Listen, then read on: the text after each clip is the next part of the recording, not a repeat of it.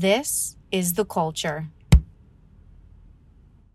Hello, everybody, and welcome back to another edition of the Cinema Wave podcast. This time we are talking about the latest in the Hunger Games franchise. It's been a while since we've seen this, but this is actually going to follow a different character that we haven't seen too much of. It's Coriolanus Snow, which was originally played by Donald Sutherland in the original um, franchise that came out with Jennifer Lawrence. This time, that role is played by Tom Blyth. I am one of your hosts. My name is Darian Scalamoni. I am joined by Liz Seiko, Hello, everybody. and we're going to dive in. So you're let's let's start with the fact that you're a Hunger Games. Uh, you've seen all of them. I'm a fan. I've read all the books. Um, I feel like I first got into this when I was uh maybe high school or like maybe end of middle school, maybe like eighth grade ish.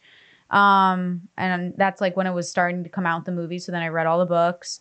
Big fan. I didn't read this book though. Um, I have this book came out like years after though Yeah. right when all the other one, original ones came out Yeah, I'm pretty sure, but I didn't read it just because I it was it's so long. I think it's like a 500 and like 80 page book or something. In so that. it's the longest It's of the, books longest. Yes, okay it is. Um, and I also feel like I just didn't really have any interest in hearing Snow's story and kind of um like unvilifying him in a way. I just kind of was like, okay, no, he is a villain in my mind. I'm just gonna let him be, and I don't need to see uh his story and kind of humanize him, in my opinion. okay Um, but my first thoughts for this film is it's very entertaining in the beginning. I enjoyed it. I was hoo- like hooked in very fast. Um, they do a nice job of that with the opening like pre sequel shot of them running around in the Capitol. Um, it's very long. I think that's one of my biggest notes for like a lot of films lately. This film did not need to be this long. I think they just could have restructured a lot to maybe speed it up. I think pacing at the end was an issue too. Um, pacing in the beginning was pretty good for me. I like I said, I was very interested, but towards the end, I was like kind of like checking on my phone and being like, "Oh my god, there's still 45 minutes Yeah. left. Like, what could there possibly be?" Um, editing, I just feel like they could have shortened some scenes, but overall, I think the beginning was really good. I think they do a nice homage to the uh, Hunger Games world. I think they keep that interesting uh, perspective of watching how the games are built, especially in the earlier years, because this focuses in on the 10th annual Hunger Games. Mhm. So I really enjoyed as a fan seeing how things started and where they were and kind of how um, the tributes were in the earlier days. And they weren't really these huge superstars. They were just kind of people that they really did pick up on the streets and were like, okay, you're going in.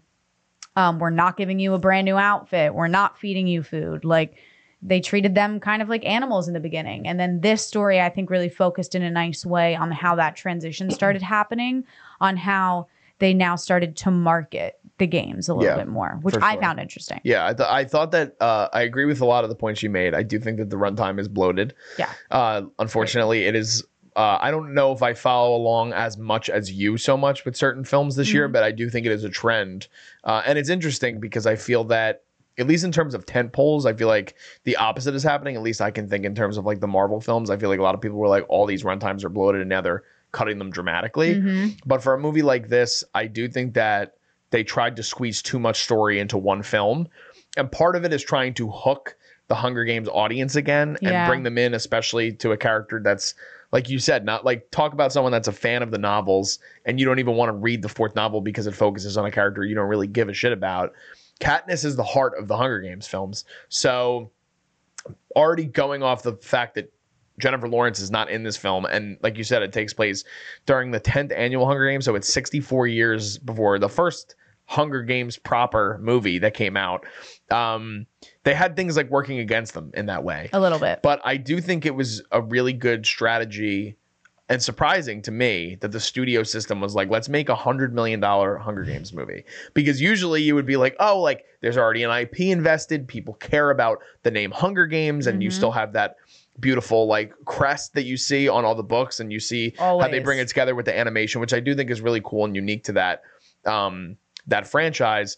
But there's so much within this that like the only character that I think gets carried over is is Snow, right? Like none of these other characters have any connection to anyone else in any of the other movies or and I will for to preface, I've only seen the first two Hunger Games proper movies.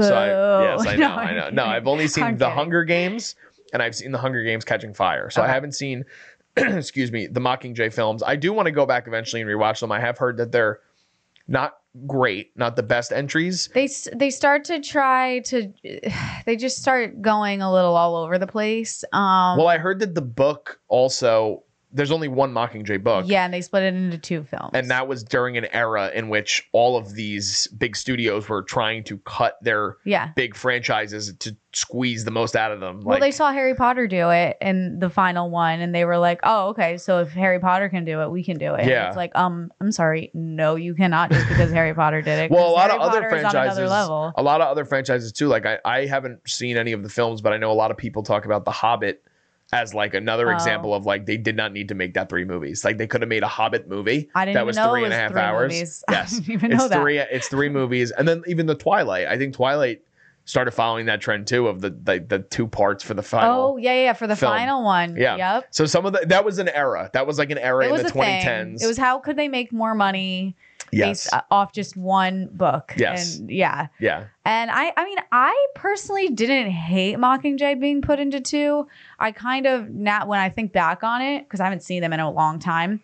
I've probably seen the second one the most, um, because I think I have the opinion that the second one's the best. I think a lot of people have that opinion. Catching Fire. You're talking about? Yeah. Yeah, I really like Catching Fire. Um, the first one isn't horrible. It's just kind of like stepping into the world. But I the think that one- movie doesn't uh, have a very good rewatch value. I think that movie gets worse with more viewings.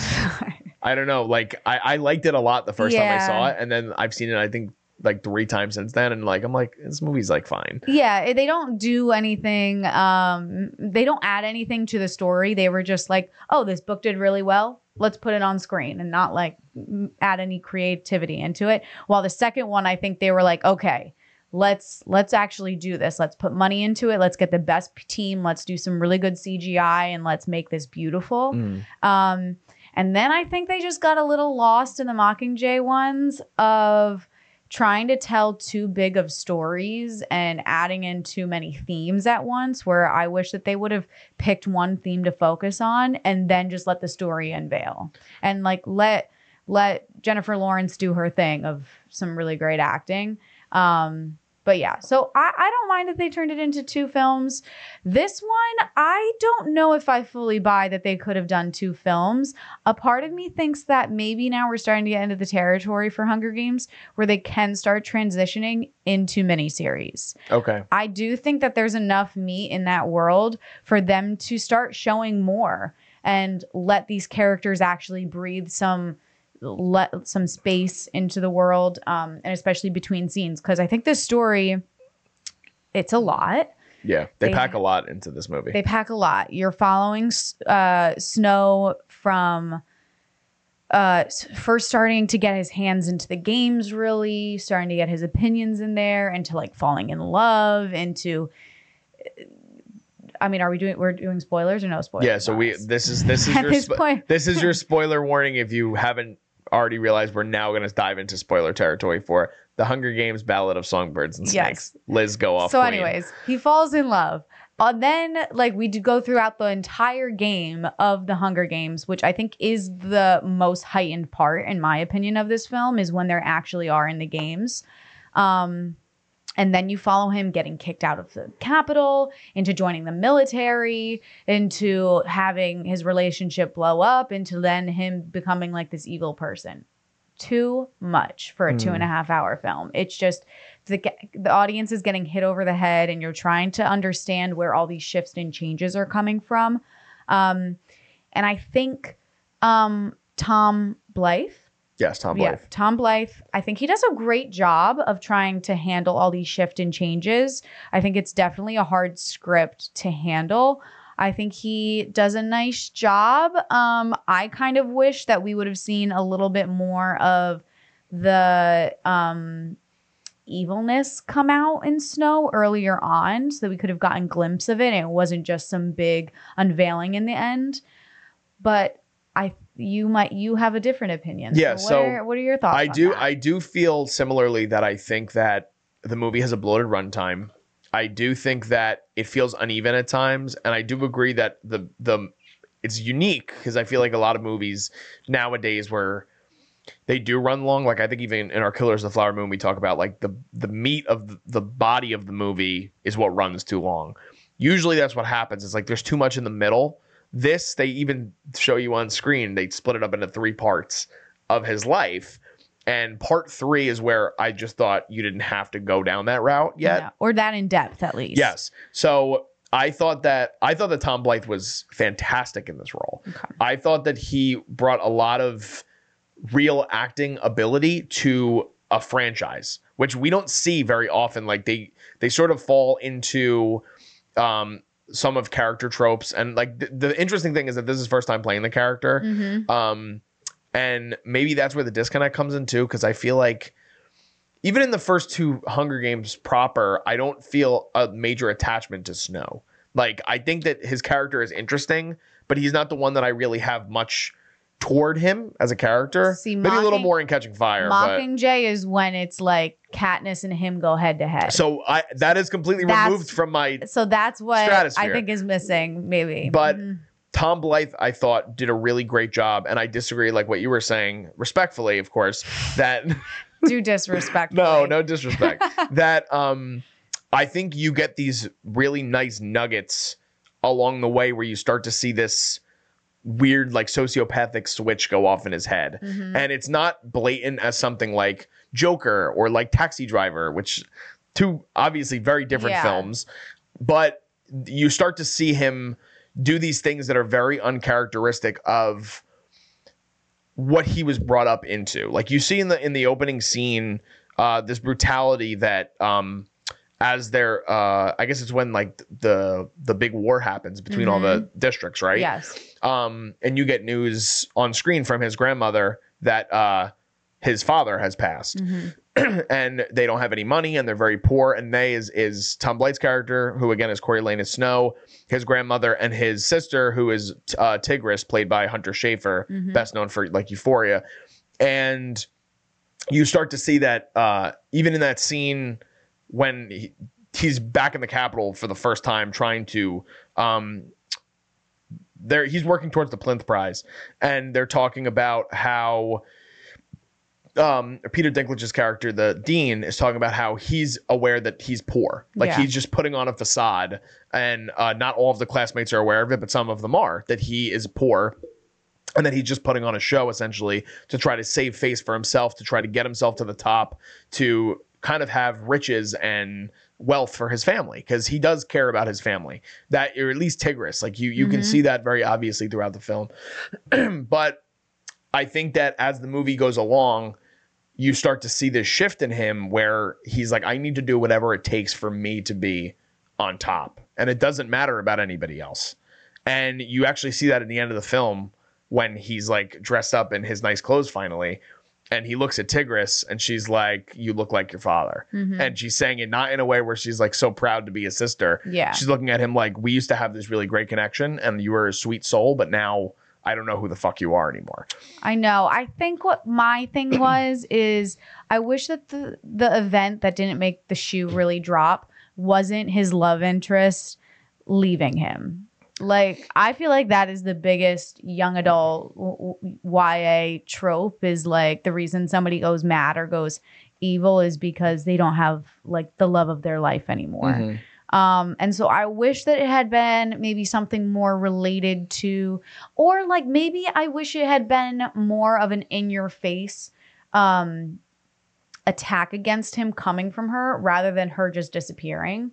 Like I wish, uh, I don't, I don't know. I just didn't love that it was like she left him and then he was like, ah, I'm gonna, Yeah. I'm gonna end it, the world now. He has a snap. He has like it's it's Yeah. like a tree branch just eventually snapping yeah, when she all does because what she, she, just does. leaves. and I think the one thing I to counterpoint, I do think that it's sad that they try to hold so much of the emotional weight of his character sort of fully transitioning into evil Mhm. and so much of the weight of the story on the chemistry of these two leads Yes. because and we'll get into a deeper conversation about that but the chemistry is not great on it's not, screen It's not steamy. definitely not but to like i said sort of counterpoint what you were saying the first sort of sign that you get of Snow's character having that switch is when he goes to save uh Sejanus Plinth in the um in the arena Mhm. to try to save his own ass and he's attacking one of the tributes Yeah. and he doesn't need to kill that person but he does hmm and he like it's it's shown off screen but it's like he's wailing on this dude Yeah. and you see sort of like something that you haven't seen from his character yet up until this point in the movie and then he sort of doubles down on that when he talks to his sister and he's like i killed somebody in there Mhm. and she's the only person that the only people that know at that point that he did that were plinth and his sister Yes. and he's basically like and she's like well, no, "Well, no, and uh, Viola Davis. Oh yes, Viola Davis character.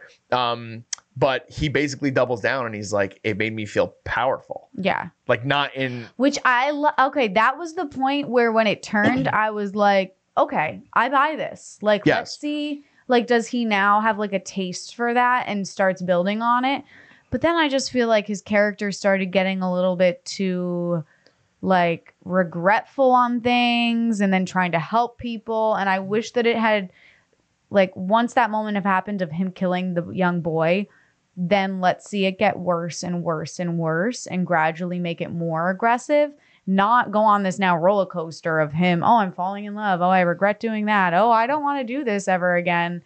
Um, because I just didn't buy it at a certain point. I was sick of the up and down, and I was like uh, just getting confused on what his motives were at the end. Okay. At least in part so. I was gonna I I I totally saw his motive as his character getting to a point of superiority and trying to be this eventual version of Donald Sutherland's character. But I do think that so much of it being intertwined and baked into the relationship with Rachel Zegler's character is what sort of hurts it. Like Yeah. I, I don't think that, and we had talked a little bit off screen before we started recording, that a part that I would have. I'm trying to think of it from the business perspective too, because I don't know how much you get an reaction out of audience members if you end the film where like I would want to end the film. Yeah. Like I would want essentially he basically he gets shunned from the Capitol and he winds up in District 12. And at this point, you don't know as an audience member, even though Lucy Gray Baird had won the games, you don't know where she's at. And they lock eyes and they have like an embrace. It actually is like the most chemistry on screen, and it's literally done just by them looking at each other. because she's singing at the time. That's Yes, she's we'll get into we'll get into the musical aspects of this film too, which are very unique and interesting. Um, but that moment, I would have ended the film on that so Mhm. that you can start if you're going into another film or whether it's a series or however they were going to do it, a season two, however. Um, they start with the the sort of fold that they're now in the same place. They have no barriers. They have no restrictions Mhm. they can sort of build a relationship from that and then you can start to see how he sort of snaps but so much of what he does throughout that doesn't have to do with her but she's always looming in the background and i don't think she is deser- her character is deserving of that weight I, I, I don't think there's enough baked in the relationship within the first hour and a half of that movie to then go on this journey with them in the back half of the movie. And then like you said have this tonal overshift of him being like wait like where are you? Yeah. like and then he freaks like he literally takes a machine gun and shoots into the sky. It's like a scene from like platoon. It's like Yeah. crazy. But the i think the acting of him and seeing because we were talking a little bit before too i was like i thought in my perspective he had given so much to her. And so much of him was like trying to do for his family and he finally tried to do something for himself and tried to save this girl and because of one thing that he may or may not have said which we're not sure really that's that's a big problem too Mhm. is we're not necessarily sure What made her change? yeah That's my question, but I don't know if it's the script's fault or if it's um her Rachel Zegler's acting. I don't know. Maybe I need to rewatch it again to see, but a part of me thinks that I think her I, I actually liked Rachel in the beginning. I liked her to- take on like okay, she's the folk singer who's a rebellious version of Katniss kind of. But then I think once she got out of the games, I think her acting just like was like, okay, done acting. Let's just sing, sing, sing until this the film's done. And I think she just stopped giving any um, sort of shading to her character and really was like there was no dimension of what the games did to her character post games. There was no trauma. There was one line of her saying like, "Oh, I feel like I'm still in the games," but her actual behavior didn't uh, show that. Yeah, it didn't reflect her experiences. No, and so then for me to then see this huge shift in Snow's character, but see absolutely no shift in her character, it wasn't working together of these dynamic changes in him because she was just off doing her own thing. And I feel like in order to see that big change of in him, she needs to be affecting him some way. And Yeah. to me, she wasn't really affecting him. She was just there singing her heart out. Yeah, I don't want to. I don't want to beat down on Rachel Zegler so much because this is the first time I've seen her in a performance. Yes. So I want to be fair to that. I haven't seen West Side Story, haven't seen Shazam 2, but I do think that so much of maybe this is just me projecting, I guess, but so much of what you feel about that character might be a result of her not being a good enough scene partner to Maybe. handle the weight of the situation, which I think is sad because I do like you're a very nuanced you you view acting in a very nuanced way because you are an actor. and- Yeah. And, you you you see it from that Mhm. perspective. To me, I just was able to follow a I felt that following along on his journey all of his beats made sense Okay. throughout the movie, sort of following him. And that's why I think the Lucy Gray scenes felt the most weightless Mhm. because there's nothing in there and they're forcing this relationship on you with these two characters. And I was actually hoping early on that it wasn't, and I should have realized, like, even from watching the trailer or seeing like the first look image they had of her like laying on him, that it's like love story. But I was hoping when he first delivers her the handkerchief, um, I think it's the handkerchief and, and the and the um the uh the like uh palette, right? Like it's like a that has like the poison in it. yes, the rat Mhm. poison. Like uh she goes in to kiss him and he stops her. Yeah. And I was like, good. I don't want a romantic angle. Like not every single it's similar to what we talked about in like holdovers, but very different movies. Yes. Where I okay, holdovers, I loved that. I do think that this though, because it's a young adult, yes. they're gonna give that I get it. I do. I get it. They're I just gonna do it. I just and again, maybe it feels better if you get that romance when it's earned in a second movie. But what I was going to say was if you end this movie on just this glance that they're having where he's in the military and it sort of leaves it it definitely opens it up for a sequel, but it does it in a in a better way. I Mhm. feel like it's not it doesn't feel like at the end of this movie at the end of this movie, he is a fully formed Snow. He's Yeah. a young Snow, but he's a fully formed Coriolanus Snow. And you even get right before the credits roll, you get a a, a narrative off screen like p- post stinger of Donald Mhm. Sutherland talking in one of the Hunger Games films. But the inevitability is that in this industry, if this movie makes enough money to profit, they're gonna make another They'll movie. Keep going with it. So I would rather them be more faithful to trying to fill out the story in a proper way, leading into a, a sequel organically, than trying to force so much into this one story. And that, to me, along with the chemistry issues and the tonal unevenness that comes throughout, that's what bothers me. Is Mhm. because I thought that this. We'll get to scores obviously later, but this movie could have been higher on my list if they fixed some things in terms of runtime and just making a firm part. stand. Yeah, making a firm stand that we're going to end this movie leading into something else. And if you guys like this, there's going to be more coming. yeah, like end it on a high note because I do think the part one and part two of it, the game part, I was very invested in. I was like, okay, we're back in Hunger Games. Like, let's see what they have up their sleeves. And literally, once they left the arena, was when it just slowly started going down and down and down and losing momentum too. Mhm. Um, I think they really had great pacing going on, and then all of a sudden it was like, "Er, let's stop. Um, one thing I do find interesting, though, I don't know if you saw this, that um, the director Francis Lawrence, Mhm. he's come out and said that he regrets doing Mockingjay as two different films. I did not see this. He he's come out and said that he regrets it. He wishes he had just powered through and made it a longer film and put everything together because, he thinks he missed that momentum that the two films would have had together. So I wonder if he would have done this. I, I wonder if he was like scared to put this one into two because he didn't want to regret it again. Yeah. I think that's I think that's a fair point. I mean, Mm-hmm. the thing that I've heard, and again, I haven't read the books, haven't seen the movies. I've heard that the Mockingjay novel doesn't it, it's like it's the least dense. Like i mean the first book is is a pretty easy read but i feel like there's so much in catching fire and they do a good job of portraying that on screen with mockingjay. Hmm i don't know if there was enough for like how how long is each movie? Do you like here let me i'll double check. I But- mean, I don't know off the top of my head, but I want to say that they're maybe like either under two hours or just two hours. okay so part one is two hours and three minutes Yeah. and part two is two hours and 17 minutes which is still a pretty decent runtime. Like two hours and 17 minutes is kind of a long movie. But I mean, so you're you're squeezing four out four and a half hours into into those two movies, but but then okay, so like for him personally, I feel like Mockingjay 1 and Mockingjay 2 kind of blur together a little bit and I don't really remember where one ends and one begins. I feel like I've heard that before. So I understand what he means by I could have just kept the momentum going and cut some things out. Because I think the reason they blur so much is they have the same tone, they have the same environment. It's very military, trying to go to war and start like a new uh new world almost. Okay, Um and so I I see what he could he could have just cut out a lot of the middle parts.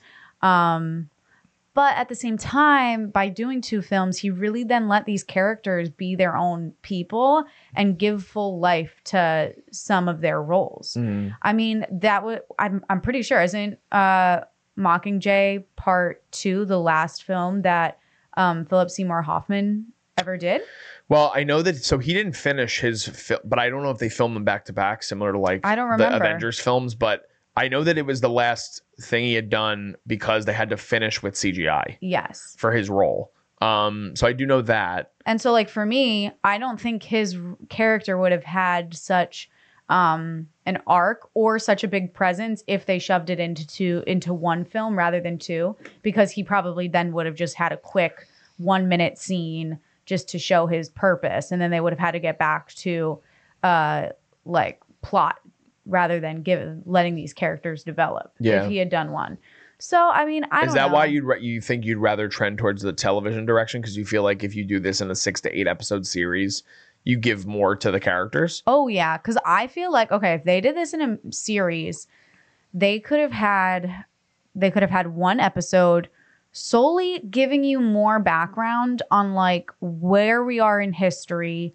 Because I was kind of even like, so wait, who are these kids that are now becoming um what were they? They These were big roles in the Capitol you're talking about? yeah, like who are these kids that are like trying to get like this scholarship? I was like, what what what are we doing right now? Also, not to cut you off, but they Cut me do off. a really good job of trying to establish what that universe is, and then they kill off the students like that. yes, Which so that's I what- was really taken aback by because mm-hmm. it's also not just one of them. no, There's like multiple. four deaths, like right away, of like these like very premier children in the Capitol. Yeah. And it's basically treated like it's nothing. So and so if it was in a mi- mini series and they have these deaths, these dramatic deaths of these powerful, rich children happening, what is that like in the districts? What is that like in the Capitol? What are the people around them? All are people revolting? Are they are people upset? Are people in the district happy that these kids got killed? Like I would have liked to have seen more of the aftermath.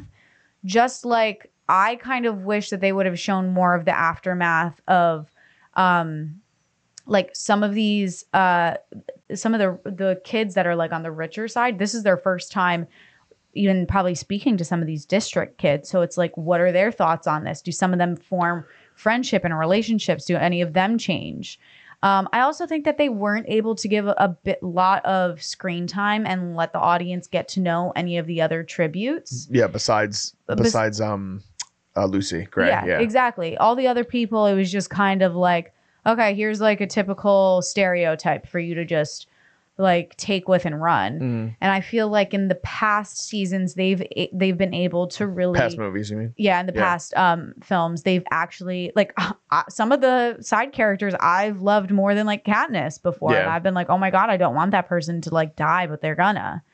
Um, and I don't know, maybe it's because I've read the books. So yeah. Like you have a you have a more established um relationship with the characters. yeah, Because I don't personally so the first film, I mean, Rue obviously has a big role. huge role, A- And Yeah. I, I do think you you miss out on that element of the story. Like Mhm. yeah, I don't know if they tried to do that with Jessup, but I didn't feel I mean, he tried to protect her, but that's doesn't give enough for you to really care about his character. Unfortunately, when he no, passes. but like they could have shown some history on him. Like, so if they didn't, I liked Reaper. I thought Reaper Reaper's moment. Interesting. I- yeah. I actually have it in my notes. I loved his scene. The actor, I want to give him a shout out because I thought he did such a great job with not having a lot.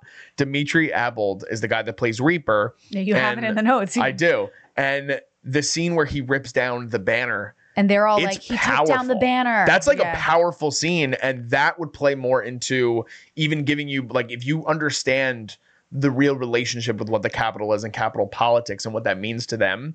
And then you see a scene like that play out, it might hit other people more, like the way it might have hit me.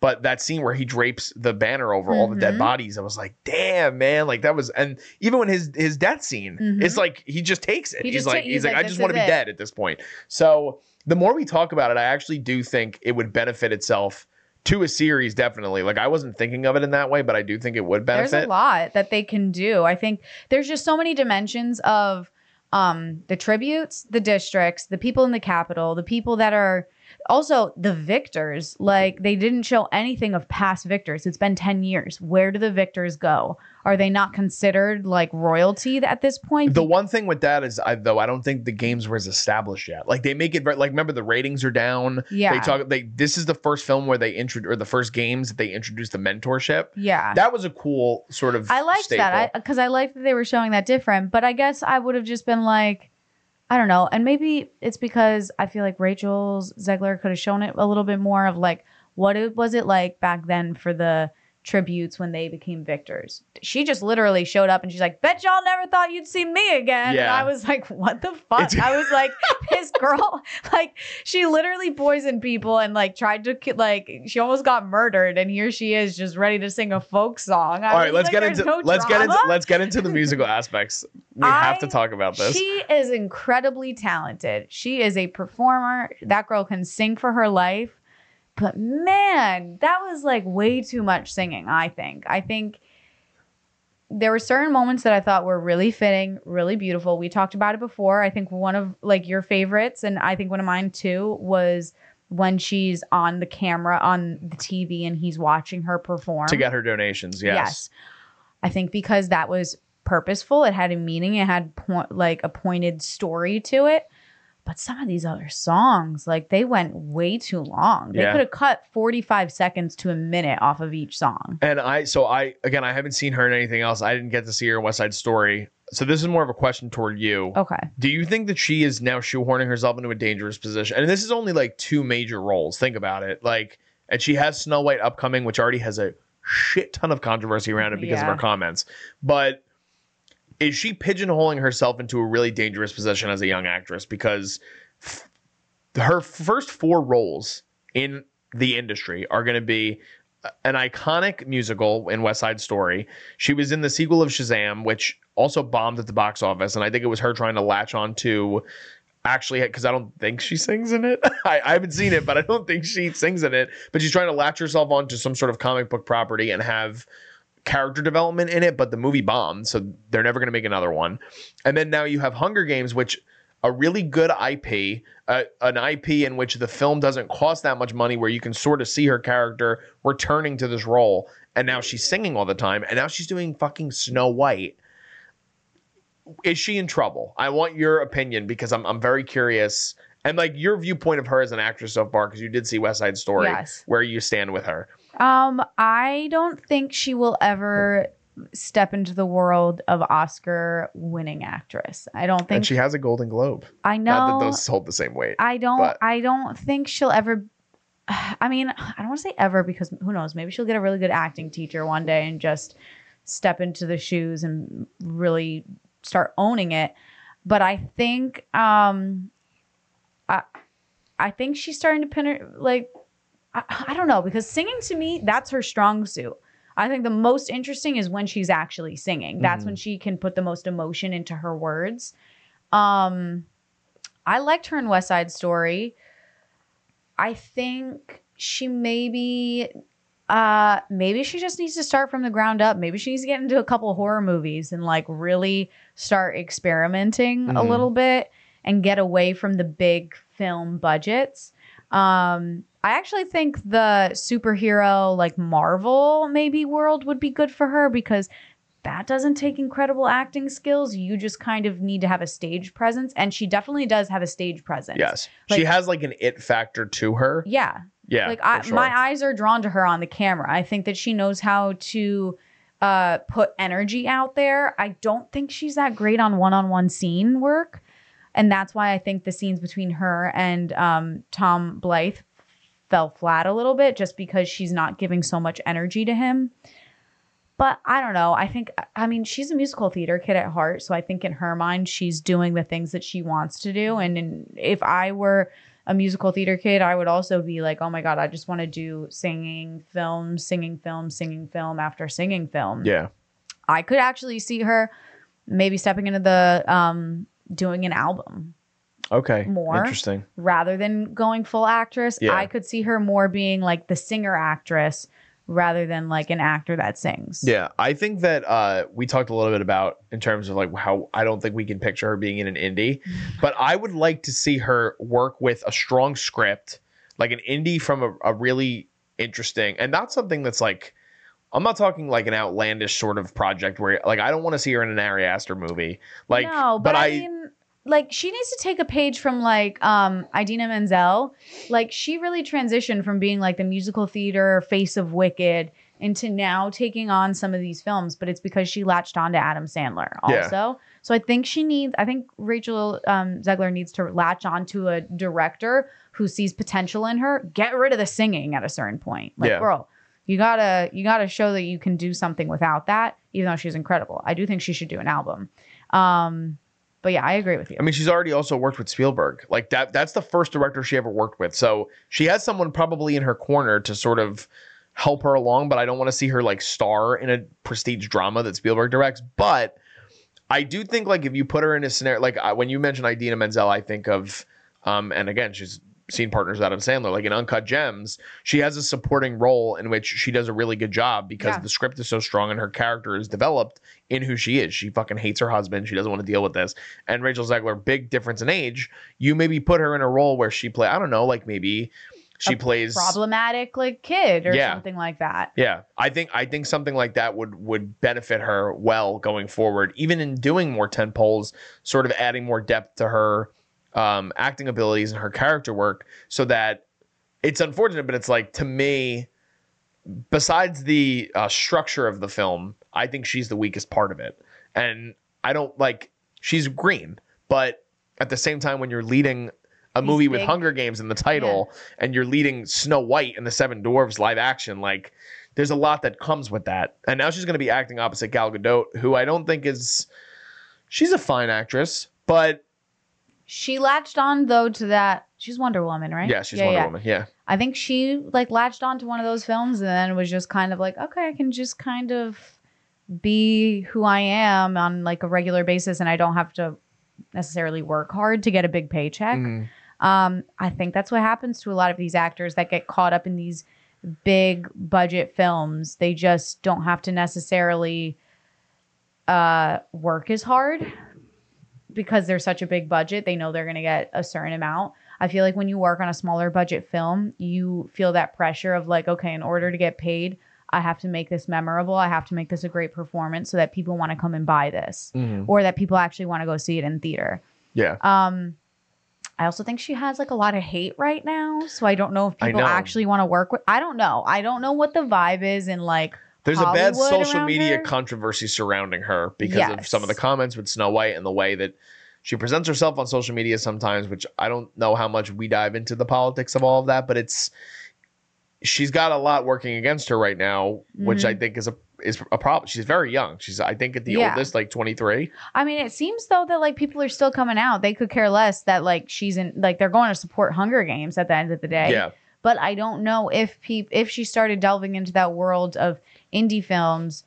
I don't know if people would pay Goes the to pay the twenty dollars to go to the movie true. theaters to see a film with just her leading it with nothing else bringing you in. That's why I think she needs to do like a supporting turn in an Mhm. indie. Like Or I, I don't want her leading an indie feature. Maybe At least not right now. We need to see more of her in, in terms of acting ability. I yeah. think. I mean, even like the we talked a little bit about this, but like I thought that her accent, and she's an American, but she's doing a southern accent. She's like a gypsy sort of character in the film, and the accent goes in and out quite a bit. And it's like Mhm. you gotta show up and do your job, man. Like you gotta stick to it. So I don't know. I do want to jump really quickly back to because you brought up the um like the budget aspect of this. So th- the movie, I am happy because this is a movie that I do hope gets some eyeballs because it's a better blockbuster. Like for example, one of the ones I really like this year that I hope people go and see is like Dungeons and Dragons is a movie that didn't make a lot of money, but I really appreciated that movie for how it tried to be very original in its way to still build out a franchise. Mhm. Hunger Games was established in the movie verse already, but like I said, they made it on a hundred million dollar budget. It made 44 million domestic opening weekend, which isn't bad, but it's at 99 million global. So it really only needs to make another probably 40 to 50 to break even. Yep. I hope that it sort of goes past that because I do want to see more with these characters. And one of the things that I do not push back, but try to think of it realistically. If they make this as a television series, I wonder if they're worried Lionsgate doesn't have their own streamer. Like they, a lot of their stuff goes to Starz. Like their Mhm. properties go to Starz or like now MGM Plus, which are two not big streamers, right? No, people aren't paying for it. So they'd have to sell it to maybe or maybe Amazon because they have a deal with MGM now. Like maybe the series would go to Prime Video, or maybe they decide to license it out to Netflix. I wonder if they were so worried about like trying to build a Hunger Games story surrounding Snow and making it for streaming and not being able to get the amount of eyeballs because so much is on streaming right now. Like th- this was a big weekend for movies too Mhm. but I thought it did a good job of counter programming. Like there's not anything else right like it's it's right now in the theaters it's trolls so you're talking about kids and then you have thanksgiving for the horror people Yep. but like and then you have the prestige indies but some of the like rustin is on netflix this Mhm. weekend uh and hunger games is in a very interesting sweet spot of like you can see this movie at 12 you can see this movie at 40 and you can get something out of it so i do wonder if that was part of their worry is that if they pivoted to tv they were worried about a battle for eyeballs and they're trying to sort of capitalize in the movie space again. Maybe lionsgate's trying to recoup from covid. I don't know how much they might have lost from covid or anything. Because I do think also if they were to step into the television world, they've got to have a big budget.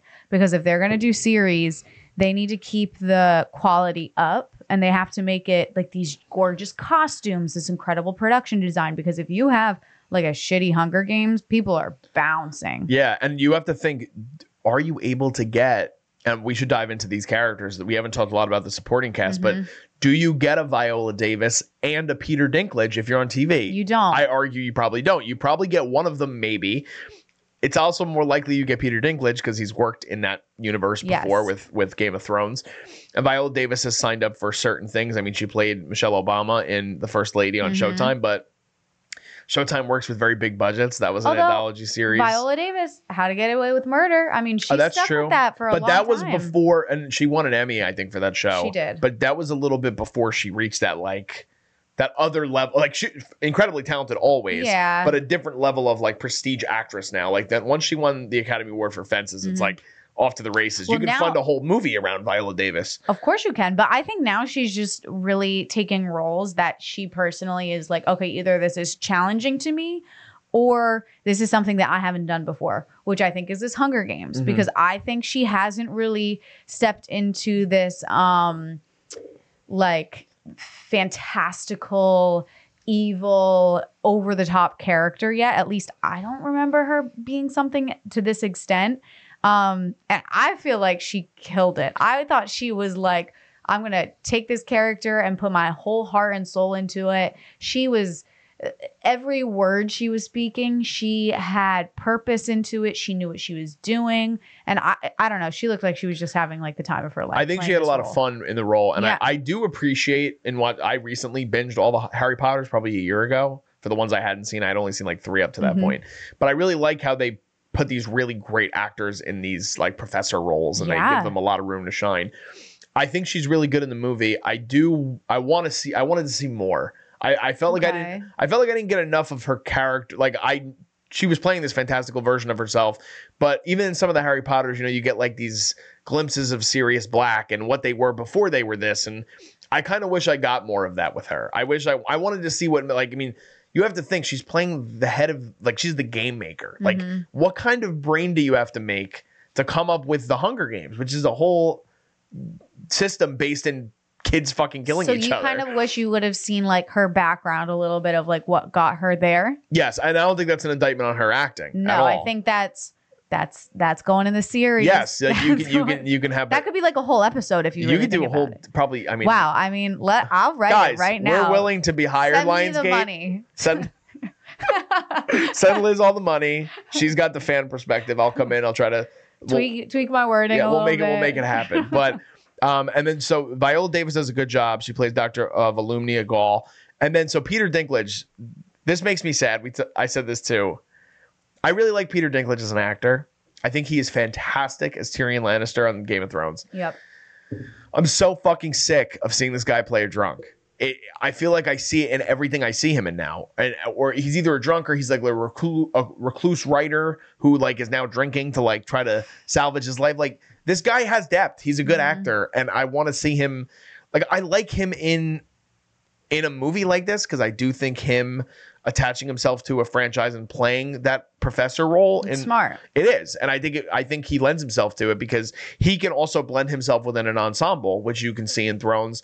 I actually thought he was really underrated. I know you probably haven't seen this movie, but he's uh, the villain in one of the X Men movies, and I think he does a really good job with again not a lot to work with on the page, Okay. but his character I think he does a good job.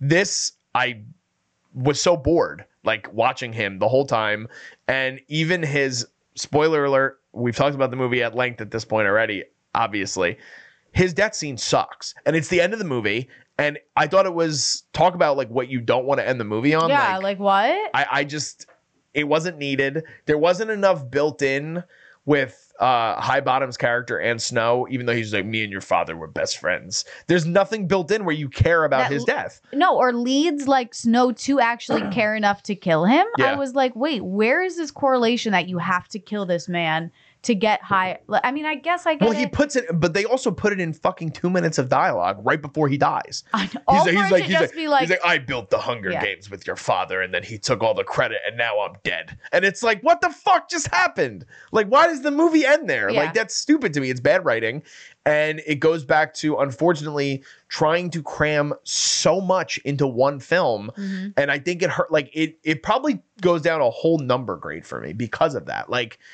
It leads to so many tonal shifts that you don't need, and there's drama where it's not supposed to be. And I really love Jason Schwartzman character in the film, and he's like the comedic relief. But you're getting this tonal whiplash at times in the movie because you're not supposed to understand what you're feeling for any of these characters, let alone, I mean, again, like Lucy Gray is kind of all over the place. Oh but do we trust her? Do we not trust her?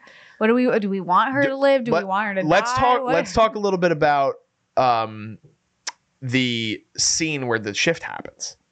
Okay. So- oh, when they're actually when they're like walking through the at the end. They're running away together. Yeah. So do you set this set the scene and let me know what you thought about that whole sequence because there are parts of it that I like, and then there's other parts where I'm like, this is this is stupid and this doesn't fit what I'm supposed to be feeling. Yeah, I okay. So the whole running away from me to begin with is shaky because we start off the whole running away sequence by first her finding out that he wasn't gonna run away with her, that he was gonna go back to the Capitol because he talked to her, uh, um, Hunter Schafer's character like through that weird like FaceTime Yeah, yeah. thing. Um, so like right off the bat, I feel like she doesn't trust him kind of because she's like, okay, so you weren't gonna run away with me. Which leads me to his character again. I'm like, what are his motives? Does he want to go back to the Capitol or does he want to stay with this girl? Like, choose, bruh.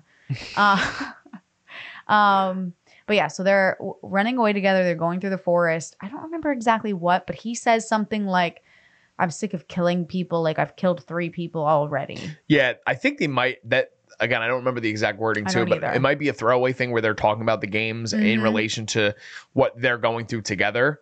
And he talks about how he's killed three people. You interpreted that as him killing his friend, right? The third person, because the first one Yeah, is is the the, first one- tribute. The second one is the person he shoots in the back of the bar, Yes. and the third one would be would be Plinth. Yes. Which I took that as because we saw it unveil. Yes. We we saw So him. we're aware he's killed we're aware the audience is aware. She all of a sudden is like, three people. I only knew about two. like, who's this third person? And like he's like, oh, three as in my myself. My my past My self. That's a bad. self. A bad line. That's bad. It was a bad. bad line. They I could didn't have done like a it. lot. They could have they could have done so many different things, like eh, unbelievable. Um, and then I don't remember. All of a sudden now she's skeptical of him. Yeah, and then they go back to?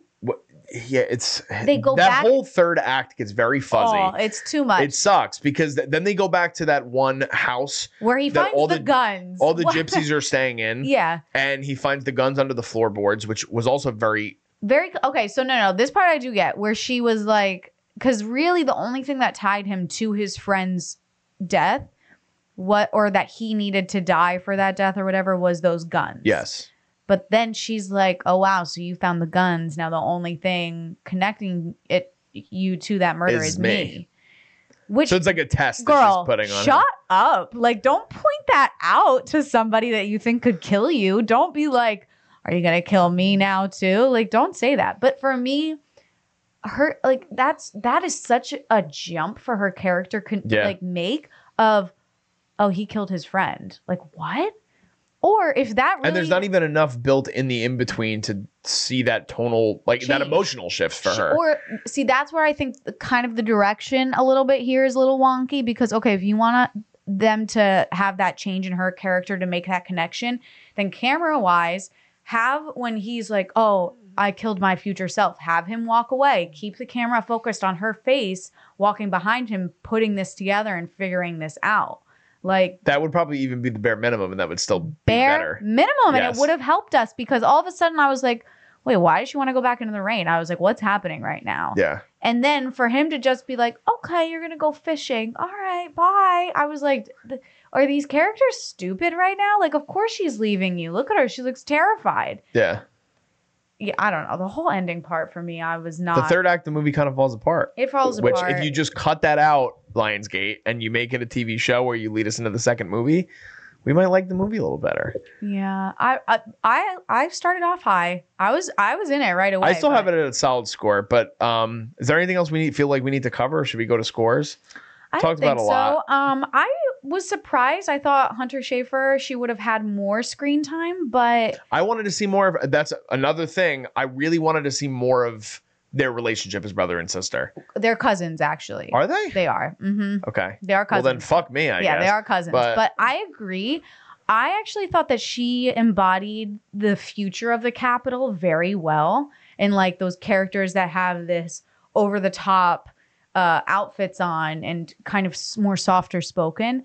Um, so I really liked what she was doing. I just wish that there was more depth or more of a sto- change or storyline because I like what she did at the end of saying, like, "Oh, you look like your father." Yeah. I wish there would have been more screen time f- for us to see her character's reaction to these events going on Yeah. in her cousin's life. Yeah, I agree. But I like I like Hunter Schafer. I think she's a good I do too. actress. This I think is her first uh, film credit, actually. Is it first or second? Maybe she's got some stuff in the can, so maybe it just hasn't come out yet. Maybe. Josh Andres Rivera quickly too. Uh, I think I, I've heard a lot. He's another one that was in West Side Story, wasn't he? He played one of the I sharks. think so. Yeah, so he's he's interesting in this movie. I think some things work. I think some things don't work. I'm very interested to see because he just got cast as Aaron Hernandez in the first season of American Sports Story, like from Ryan Murphy. You might not know anything about that, I but that's going to be a very serious acting challenge Okay. because he's a football player that murdered people. I, well, I know his story. Yeah, so I think that. I mean, I hope it's not done in a Ryan Murphy ish Well, I was just gonna say. I so want Ryan it- Murphy, it- American Crime Story season one. Give me that. I was gonna say, like, what tone is he taking? Is he taking like over the top murder, or is he gonna do more of like, um, oh, what didn't he do Versace? Yeah. Which I was- liked that one. Did you? Did you? I liked Versace, but OJ is. I think OJ personally is like in my top fifteen seasons of television. Wow. Okay. Like I love I mean, that Sarah first Paulson season. though is just like I think. chef's I mean, in it. fucking Sterling K. Brown too True. is Yeah, yeah, yeah, fantastic. true. Courtney B. Vance won an Emmy, fantastic in it. The only one that doesn't hold his weight to me is is Travolta, but he even got like an Emmy for it or an I Emmy nomination. I meant that. I he's like fine, Yeah, but I feel- yeah. I don't know if he can share this like Travolta's a fine actor when he's given the right Fine things. actor. Hairspray? Are you kidding me? Well, me? yes. Come on, we're we're That talking is about like the cream of the crop. we're talking about a cinematic icon as uh, Tracy Turnblad's mother. But um, I do love Hairspray though. yes, Like, no, I, shade. I do no shade. I legit no, love it. But I, I do think him sharing the screen with. I think the other acting talents sometimes overshadow him in that, and it hurts. a little bit. his But I think he held his own. Yeah. Like I think he stood on his own two feet. He Yeah. wasn't. He wasn't too bad. Not but too bad. Hopefully he does. I didn't know that they were doing that, but Yeah. hopefully it's good. Yeah. So, all right, let's give scores. So, um, I thought about it a lot. I have it in the sevens.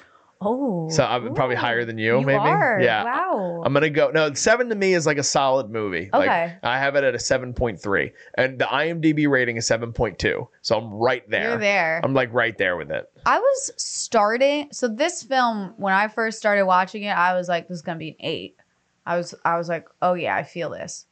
Dropped down to a six point five for me. Wow. All right. So a whole a whole point and a half for you. Yep. That that Six point five. I, I is still solid. I feel like though for It's not a bad movie. Yeah. I don't think it is. I think there's a lot to like in this movie. lot to like. I think it's beautifully shot, except the ending. The Yeah. ending for me, story wise, even acting wise, pacing wise, film wise, is just thumbs down. Yeah, editors, if you're watching this, try to cater to Liz's needs because if you cut out 25 to 30 minutes of that back half, you get an eight. You get an eight. And that's the best I'm endorsement you coming can for all the editors this year. we got to speed this shit up. People. My God, we got lots of other things to talk about. So, editors, start chopping your fucking movies. um, all right, so that's going to do it for our review of The Hunger Games Ballad of Songbirds and Snakes. You guys can see it in theaters right now. Again, it's doing decent at the box office, but please go and see these movies. It's important to the theater system. We want to keep these theaters in business. Make sure you see your smaller indie things as well. We love talking about those. Um, if you guys don't already, follow us at Cinema Wave Media on Instagram. We're also on TikTok. We're on Facebook. And you guys can also follow us at underscore culture wave media. We're on Instagram there as well. Be sure to like and subscribe to our channel. Just signing off. I am Darian Scalamoni, I am Liz Seiko. and we'll see you guys next time.